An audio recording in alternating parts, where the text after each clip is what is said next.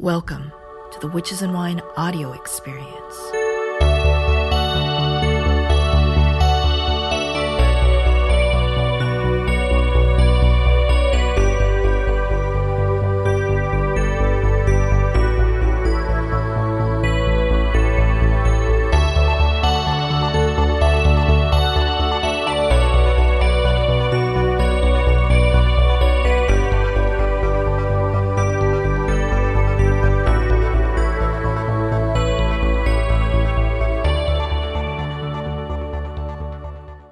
This is the end scene from episode 6 of HBO's Lovecraft Country.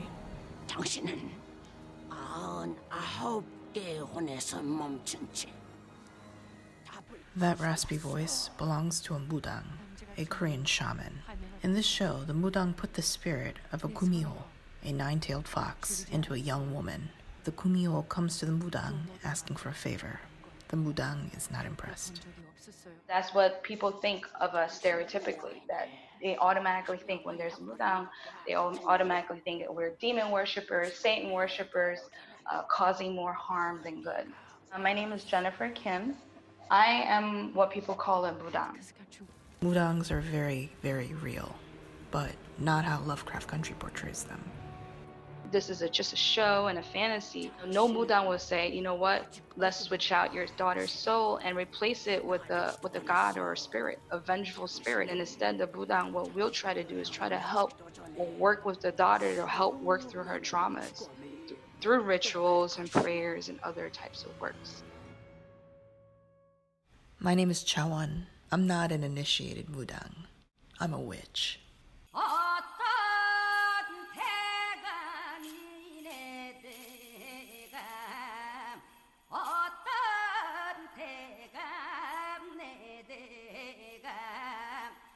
After centuries of being outcasts in society, Mudangs are now mainstream in Korea.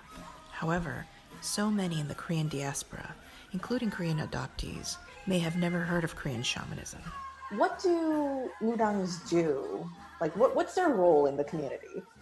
Usually, um, Mudangs are always known for their divination. If it's the new year, people would like to visit Mudangs to get their yearly fortunes uh, taken. Or, or a lot of times, if people have issues, life issues, like you know, problems with school or problems with spouses, relationship, love, or and when or when I'm gonna meet my future husband, like just you know, when people have these type of issues, they seek a mudang. Some people, um, when they visit mudangs, when a person comes to us for rituals or ceremony, that means that that person tried everything in their power to make something happen. Let's say let's say to make their business successful they've tried everything. And whatever they're trying is not working. So a lot of times as a last resort they will f- try to find a mudang to perform a kut ceremony that will open the doors to their business and give them financial success. If you want to hear the complete one hour, 40 minute conversation, consider joining at patreon.com slash witches and wine.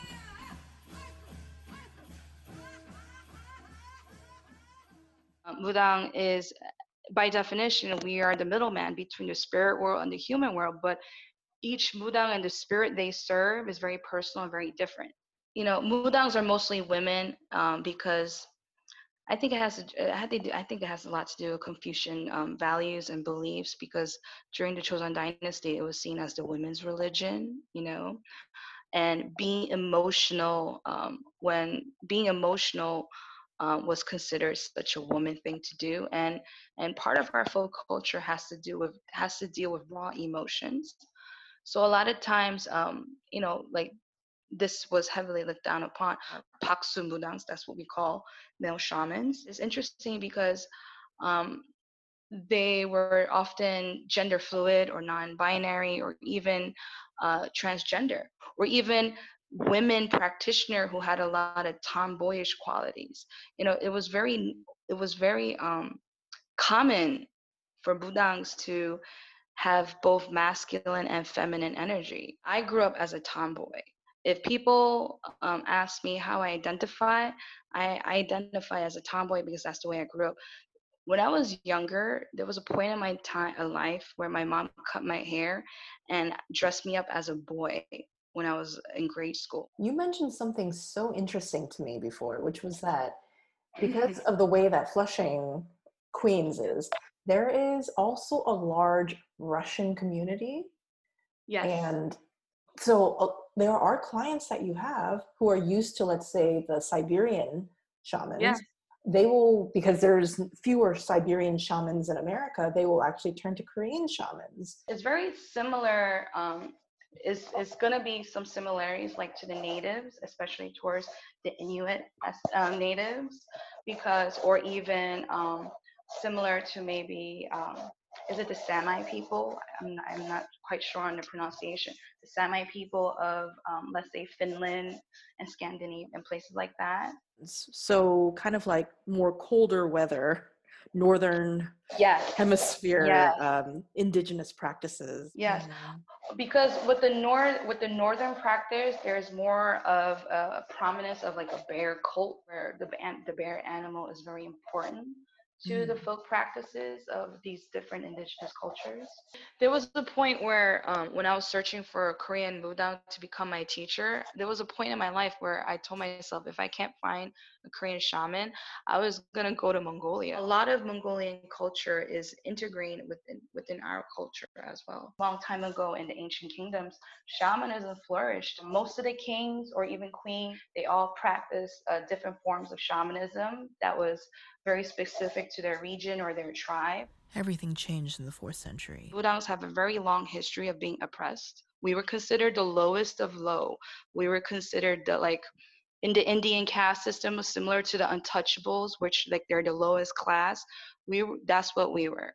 We were considered the lowest class within society. Um, Buddhism was devastating to um, the indigenous practice. People have this image of Buddhists as being super non judgmental and super open. Buddhism has been very forceful where they've taken a lot away from uh, Korean shamans and Mudangs and Buddhism. At every sacred mountain in Korea is now occupied by a Buddhist temple. Buddhism uh, took a lot of our indigenous gods and spirits and blended it in to make it a little bit more familiar to the Korean people. So, in a lot of ways, the Buddhists, they colonized. Oh, absolutely. When Buddhism first arrived in Korea, most of the monks that were trying to promote Buddhism were kujis, were wanderers, were beggars. My spirit mom says that Buddhism was built on the backs of Buddhas. Things only became worse when a westernized imperial Japan colonized Korea. During the occupation, that's when, especially with the Japanese occupation, that's when there was a lot of more initiatives from the Japanese to demolish our folk practice, and instead they require, um, and instead um, where a lot of our sacred shrines were, or a lot of sacred places, those places were demolished, and instead they would have a Shinto shrine. Japanese were trying to promote Shinto as uh, to replace our folk religion because Shinto was seen as superior where Shinto was seen as more elegant and refined, whereas our Korean sham- shamanic practices were seen as vulgar, savage. We were considered backwards and disgusting and uneducated. Koreans resisted Japanese colonization, and Christian missionaries from the West were allies to Korean independence. Christian missionaries also founded many universities. Westernized, Christianized Koreans, they became and still are the ruling elite in Korea. And the Korean government has done everything they can to suppress and silence Mudangs and Mugyo. Whether you're in Korea or whether you're a Korean diaspora outside of Korea, their church is seen as like the religion of like the elite, so to speak. You know, the for Koreans, people who have money, people who run businesses, they all congregate to churches because that's where they find financial sponsorship. Not only that, but there's tons of Korean Budangs who are born in Korea, lived in Korea, doesn't know anything about our folk uh, shamanic practices because they themselves grew up in a very Christian household, even in Korea, and were taught that Mudangs were the dawn, you know, spawns of the devil or demon worshippers and things of that nature.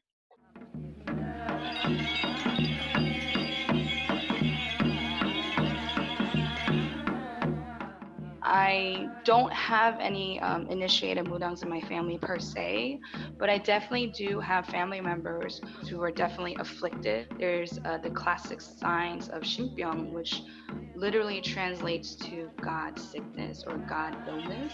Since you were a little girl, you've always had symptoms of Shinpyeong? Yeah, yeah, because um, when I ever have a whenever I have a discussion with my mother, she always told me how that even as a child, I was always um, you know, I was always obsessed with wearing hanboks and things of that nature. I was very obsessed with the Korean culture and drumming. But besides that, she's my mother would say that there were times when I just walk up to her and I would blurt something out. Um, one of the biggest things for my mother was when um, my parents were getting divorced, and my mom, um, my parents' marriage was very abusive.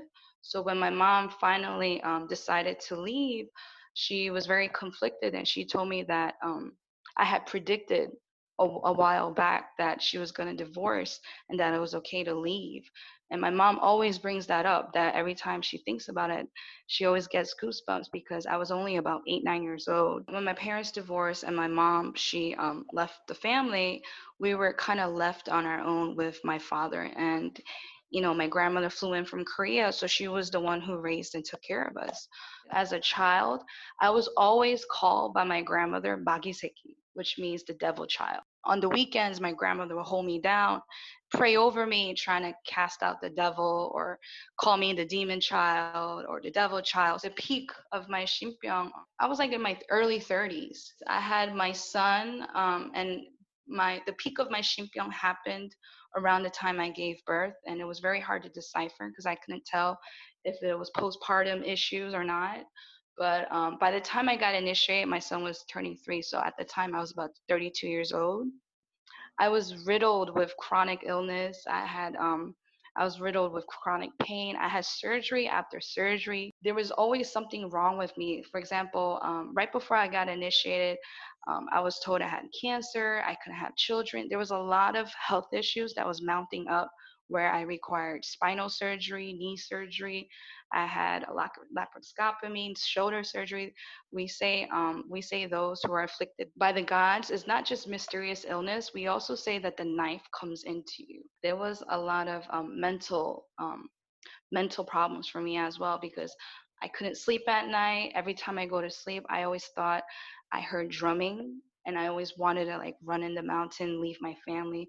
It was to the point my husband, my partner, was really um, very concerned, very upset that one day he might find me dead or one day um, he's going to find out that I, I packed up and left the family.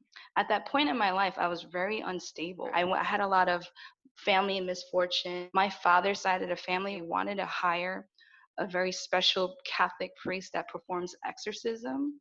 Um, and they wanted to have an exorcism ceremony on me. My grandmother um, is really interesting because before she converted to Catholicism, she followed in the folk practices where she visited her neighborhood or the village mudangs or did did ceremonies in the mountains at night. You know, she did things uh, within our spokes uh, within our folk practices. But when she came to America, um, she converted to Catholicism. In our Catholic church here in Queens, New York, St. Paul Chong Hasang, ah my family was seen as the devil. Um, we were also outcast in part of our um, part of our congregation because my grandmother, whenever there was mass, my grandmother would say that she's afflicted by the Holy Spirit. She would start speaking in tongues. She became very disruptive to during the mass whenever the priest was performing. Mm-hmm. So um, we weren't our family wasn't allowed to come back in because we were seen like I guess the devil like this family is very disturbed or the devil's in us and things of that nature. ironic because isn't the church isn't there isn't it their job to save families like that? So growing up, I was a very dedicated Catholic. I used to read the Bible, learn the prayers, learn the prayers in Korean and English, hoping that I could impress, you know, my fellow peers and be more accepted.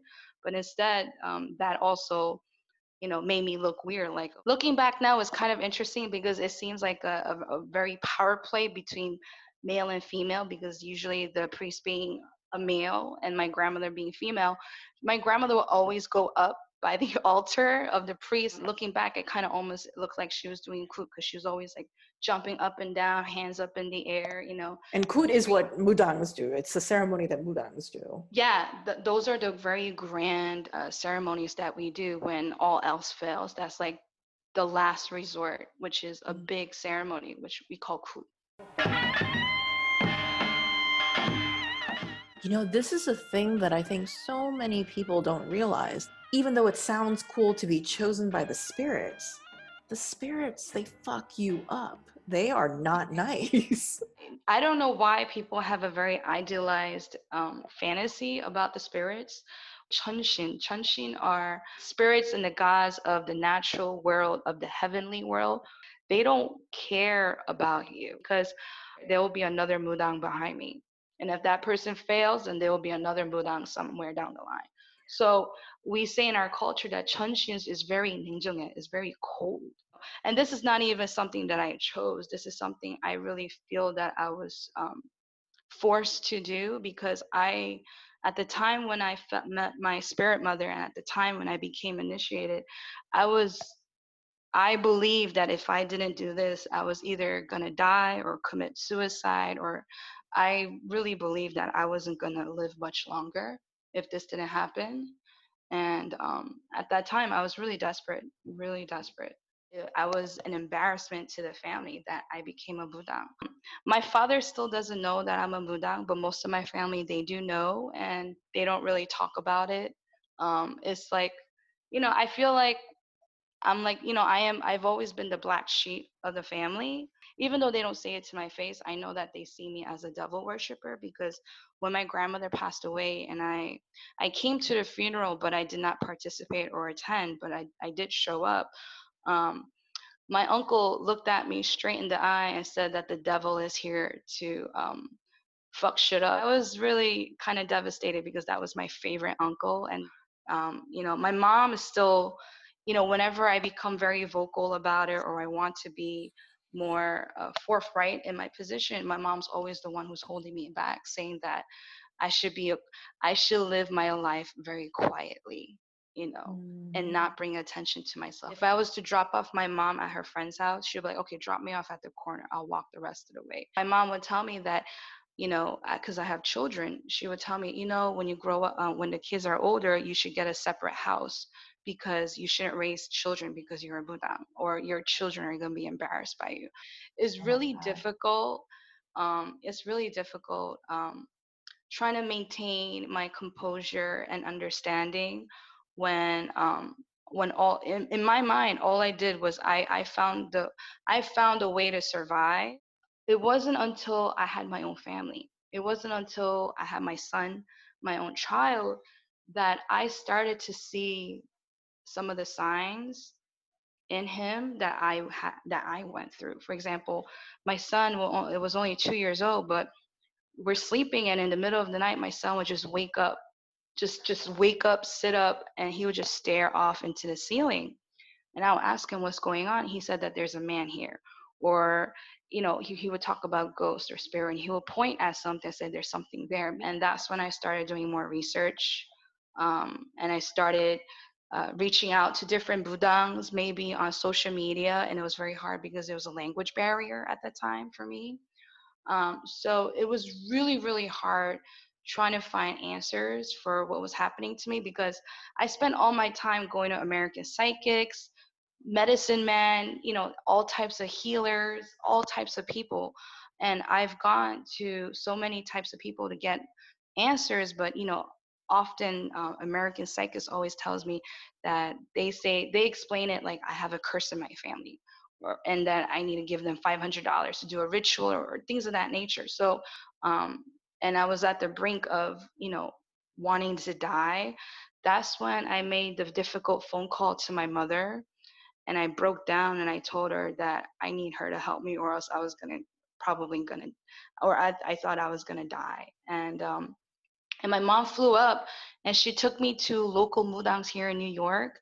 And that's how I met my spirit mother. The minute I walked into her house, um, my body just started like I just started shaking like uncontrollably. It was I, I don't know I don't know where it was coming from, but it was all this emotion being released at once and it was almost as if my body couldn't handle it um, you know this is i just she was a stranger at that time and i just walk into a stranger's home and all of a sudden i started shaking trembling like almost as if i was having a seizure. It was and i was uncontrollably crying um, the minute i stepped into her temple. I have shinki which is this the energy of the gods in me but also I had uh, Shinpyeong, Chosangpyeong. Shinpyeong is the god sickness. Mm-hmm. Is your ancestral sickness. Um, she was saying also Shinparam means the winds of the gods. So that means it's the influence of the spirits. Like just like the wind could blow a tree back and forth, that the winds of the gods was affecting me. But then you got this confirmation from your spirit yes. mom Mm-hmm. And like a lot of other initiated traditions, so you have a spirit mom who's sort of like your mentor teacher. What was that like? Well, as soon as I met her, I was like, "Oh my god, I finally found her, and I'm not gonna let her go." And um, like my my spirit mom at that time before my before my initiation, my spirit mom refers to me as a kishin, that I was a ghost. Um, mm. She was like I was like a walking dead person. Um, but once I knew that um, I wanted to be part of my spirit mom's lineage, and I wanted to, and I thought that she was my, that I felt that she was my teacher. I visited her every single day at eight o'clock, nine o'clock, ding dong. I was at her doorstep, day or night, rain or shine. I was always there. You know. What is initiation, by the way? So initiation, we call it the neringgut or shinkut. You know, nerin means um, Neri means something that comes down. So, and uh, Shinko means the god ceremony. Both refers to the gods coming down or you getting initiated by the gods. By com- uh, we say, and we say that we got married to the gods. So, so to a Mudang, this is a very important day um, where this is a day that we die as a human and get reborn as um, a spiritual tool, so to speak, because we are a tool of the gods and our spirits. You can't practice our folk religion or our shamanism without our ancestors. Being in connection connected to our ancestors and working with our ancestors is what helps maintain a healthy spiritual practice. Initiation is traditionally it requires three days. Nowadays, there's a lot of mudangs, right? There's a lot of um, there's a lot of modernizing of our rituals, but I strongly believe, and based on my experience, for a proper initiation, it requires three full days and not a four hour ceremony or a one hour ceremony that they do nowadays because I've seen a lot of things that um, went wrong before, after, before, during, and after initiation when things were, um, when things are messed with when they shouldn't be. All day, like all yeah. those three days, you're doing things and i'm you know it's you can't tell us everything these are kind of secret but i'm guessing they put you through like not the most pleasant things like physically hard mentally hard yeah it's kind Absolutely. of a lot of pressure for three days during my initiation it was one of the most physically hardest thing i had to do because um, when we're receiving the spirits we um, when we're receiving the spirits we do a lot of jumping There's a lot of jumping up and down, which is very similar to the initiation ceremony of Mongolia and Siberians. Um, there requires a lot of jumping. So it is you literally jumping up and down for three days, day and night, nonstop. By then, uh, you have to like tap into a different source of energy to to uh, continue your ceremony. Not like you spent like six months training by going on the treadmill every day. No, no, no. Um, but literally before my initiation, I was in chronic pain. So I, you know, I had gained so much weight. I was very unhealthy. I had knee issues. I had, I literally had knee surgery, right? Like a oh few months before my initiation. Um, I also had spine surgery a few months before my initiation and and then that with that type of health con- uh, conditions and health issues i somehow survived three days of jumping up and down three days and nights of jumping up and down. It's, you know, I really feel that I died and, and was reborn again. That's how I really, really do feel. So there's different types of mudang. There's mudangs who only could do divination, or there's mudangs who cannot do any divination and do kut only. So there's different types of mudangs, but the mudangs that are seen to be a very of a high status, or mudangs who are very seen as like masters are the ones who have the ability to properly grab ancestors are the ones who could properly be possessed by the ancestors you know a lot of people just seeing mudangs as just divination just do you know, chom divination sessions but um, to us a real mudang or a proper mudang really has the ability to properly perform a kut. What does it mean to properly perform a kut? It means to be properly able to be possessed by the gods, but not only the gods, but to properly bring in the ancestors of the clients. I think that's really key because a lot of times people who do kuts, um, a lot of Mudangs bypass the ancestral part because they don't have the ability to, uh, we say, Chozang or Chaba, to properly catch or grab the ancestors. Um, being influenced or possessed by the ancestors is different than um, being completely um, by you know by com- being completely engulfed by the spirit and actually having conversations with the client you know this is where they relieve a lot of issues right with within family within family structures. For example if there were if if my client let's say it was you and let's say you had a problem with your grandmother by and you you did a kut to help relieve your ancestral pain and stuff like that. If you did a kut ceremony and i was able and let's say my spirit mother was able to properly grab your grandmother's spirit her hon her her soul and bring her with bring her into and become possessed that will give you the opportunity to maybe talk things out with your grandmother that you were not able to maybe address certain issues um, that could provide healing, you know, or or closure to a lot of people. Have you done because, that with your grandmother? Um, so my grandmother passed away a few years ago, and um, I had to do a kut ceremony to um, properly send my grandmother's spirit away, and that is something I had to do um, with my own family. You know, a lot of people think I'm a mudang and I don't need to do kut. No, I'm not an exception. Matter of fact, because I'm a mudang, I should be doing a lot of rituals and ceremonies for my own family, for my own ancestors. So, um, so therefore, when I did my uh, kut for my grandmother, you know that that was part of the ceremony. But it was my spirit mother who conducted that uh, kut, that that ritual for me, um, and she was the one who was taking in all the ancestors. So we have a client here in New York. Um, and he's Korean American, but he was an actor, and he he's on a few dramas, but I'm not gonna say his name. But his mother um, would come to us. She did it maybe two or three times to do a kut. She wanted to do that to help her son in his career. Um, when we did the kut, it was uh, the gods told her that her son, you know, is not really destined to be a top, like A star celebrity, you know, or actor that, you know, he's he's that he's meant to, you know, to do a few shows but not be that popular. But eh, but because we did the kut, he was able to get one of like a leading role. In but Korea. um in Korea, yeah.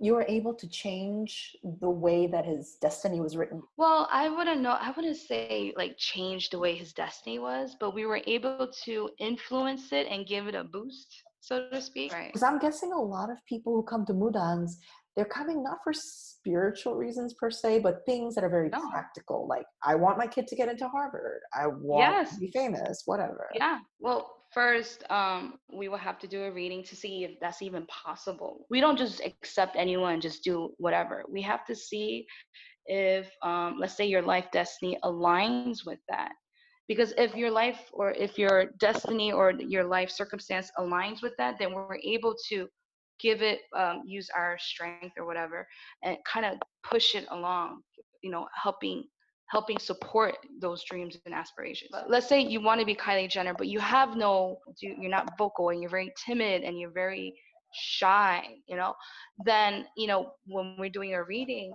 most likely will say to you know, I'm sorry, but I don't think that could could happen for you because of xyz we don't like really make shit out of nothing you yeah. know we you know we're a little bit responsible because number one kut is expensive. Not everybody has this type of money laying around to do these rituals.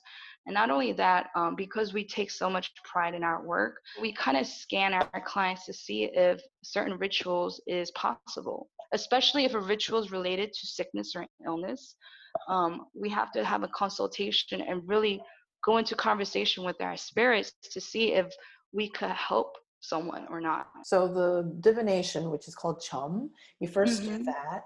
And then let's say the divination says, well, maybe not Kylie Jenner level, but just like the example you gave with that actor. But yeah. maybe if we do this kut, you can get up to a, a million, not 20 million, maybe 1 million. Yeah. It'll be hard, but it's possible. Is yeah. that what is that what the reading would say? That if without the ritual you wouldn't be able to reach a million followers. But if you do the kut then because of the boosting of the spirits it will happen. Yes that is what kind of happens. So let's say that the kut happens. What is the kut like? Well when the kut first happens well first of all there's like food everywhere. There's like massive altars with food, piles of food everywhere. And we start the kut off with uh, Chugon Chuksa, which is the drumming, the chanting, the prayers. And then from there, we moved in towards the gods where we invoke and bring down the gods and they give us messages. And the last, the later part of the kut is the ancestors where um, we go down a person's family tree and when the ancestors come through, there's a process of ritual feeding where sometimes the ancestor may take a drink or they may eat food off the altar or they may or they request um, different types of um, entertainment you know where some ancestors they come they just want to party and they just want to drink and sing and dance. So it's through these type of interactions uh, when the ancestors come i think it kind of um, for some i think it kind of activates a type of healing. It helps relieve ancestral pain and trauma because um, when the ancestors are happy, um, that's when they help us and can, can give back. Okay, so it sounds like there's a bunch of people coming in mm-hmm. and you put a lot of offerings, things that the spirits will enjoy taking as gifts, like food. Yes. And you're basically bringing in all the spirits down and kind of asking them to yeah. hey can you make things easier for this person? Can you help this person gain extra followers? Can you help this person become a lead actor in a series? Like you're directly petitioning yes. spirits i have a lot of changuns in my lineage a lot of male gods or male deities that are generals and warlords in my pantheons and i think that um, has to do with a lot of the male energy or the masculine energy that I emit or you know or I give off to people when they meet me. I even have female changuns in my pantheon. So a lot of I even have like female warlords in my pantheon. So there's a lot of um, aggression. these warlords or these changuns, these martial gods, they specialize in exorcism. So this was this is and and changuns are very very important to Buddha because it's used it's through the power of our changuns that we could cleanse a space. We could fight other spirits. Uh, we could be we could they act as protectors. So changuns, even though they're they're considered earth energy or earth spirits, which is considered kind of like a lower hierarchy than you know Chunxin, which is the heavenly gods. Even though, but then each god, regardless whether they're earthbound or heavenly, they all have a role. You know, I like to say that my pantheon is like a Swiss Army knife because I have a tool for everything. I have a god for almost everything. So it's really um, it's interesting because all our gods have to work together in unison. Like just like a maestro could make an orchestra blend in harmony is is that is also our job to make sure our gods and our spirits are content and pleased and not fighting with each other. The Korean pantheon now, because of Buddhism, there there are also Buddhist gods in the pantheon added on. Yeah, There are Buddhist gods and even Taoist gods added on. Well, one of the biggest um, stars in our pantheon is Chuseong, which is the Ursa Major, the Big Dipper, hmm which is the seven stars. And in our pantheon, the seven stars um, becomes our gods and each star is an individual god that works together as one deity and they're called Chuseong and Chuseong is a god of longevity. It's almost like um i forgot in the greek mythology there's like this god or spirit that overlooks like people's lifelines. So Chuseong is very similar to that. We have a god a goddess similar to persephone and she's called the Parigongju, which is considered the first Mudang um, first Mudang spirit, so to speak. Parigongju is um, travels to the underworld. Do you have child gods and goddesses? Yes, uh, we call them Tongja Tongyos, and um, I do have child gods and goddesses.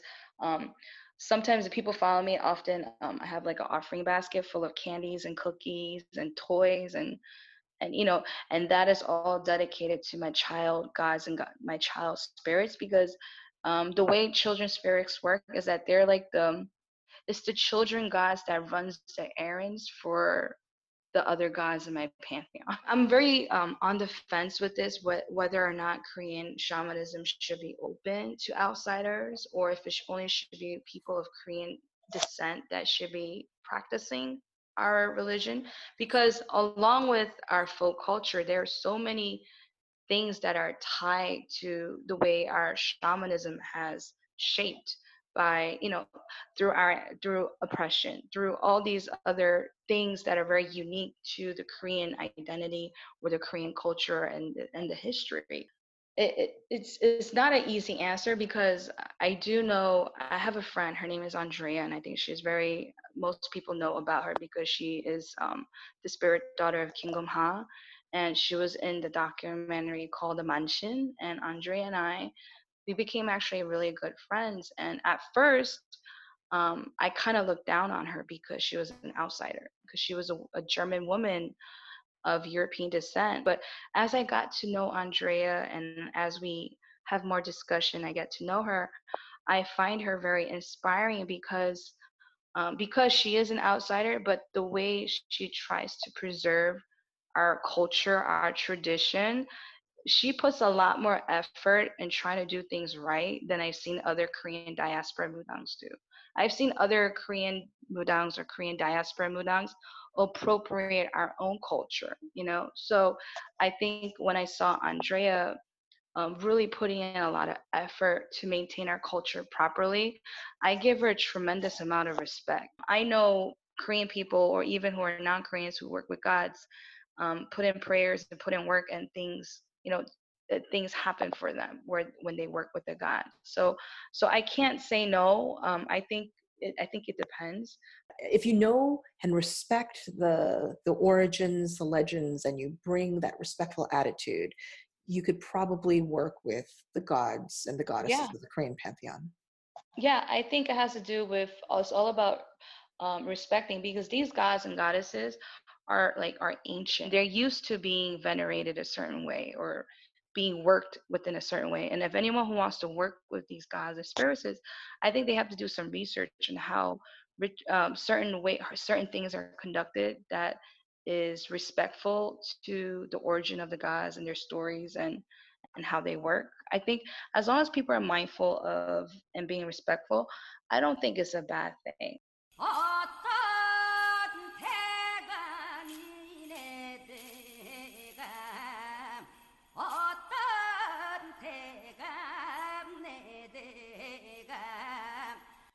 Is it getting a little bit easier right now in Korea, do you think? Oh yeah, I think um, mudangs are reaching a certain status, especially financial status. You know, a lot of mudangs also also are very glamorized now. You know, because if you go to YouTube and look at some of the mudangs, they're so poised and they're very beautiful, and it's a lot different than how mudangs are portrayed or how mudangs were back then, because budangs were seen as uneducated. Women were not allowed to go to school or or pursue an education, but yet the Buddha, but those uneducated women, um, they were always always very smart women. Um, and now that Korean culture has become more popular lately. I feel that um, there's more and more depictions of mudangs, or there's more shows and pop culture things um, about our religion or about mudangs and our shamanism. You go to Korea, there's like a mudang on every corner in Korea. You know, there's you could mudangs are in abundance, and but that we say for every ten mudang, maybe three are real. For anybody of the Korean diaspora or just any Korean person who wants to know more about our indigenous religions, we have our own gods, our own folklore, our own indigenous before any Buddhism, any Christianity, before any of that. We have Yeah. our own practices and legends. Yeah.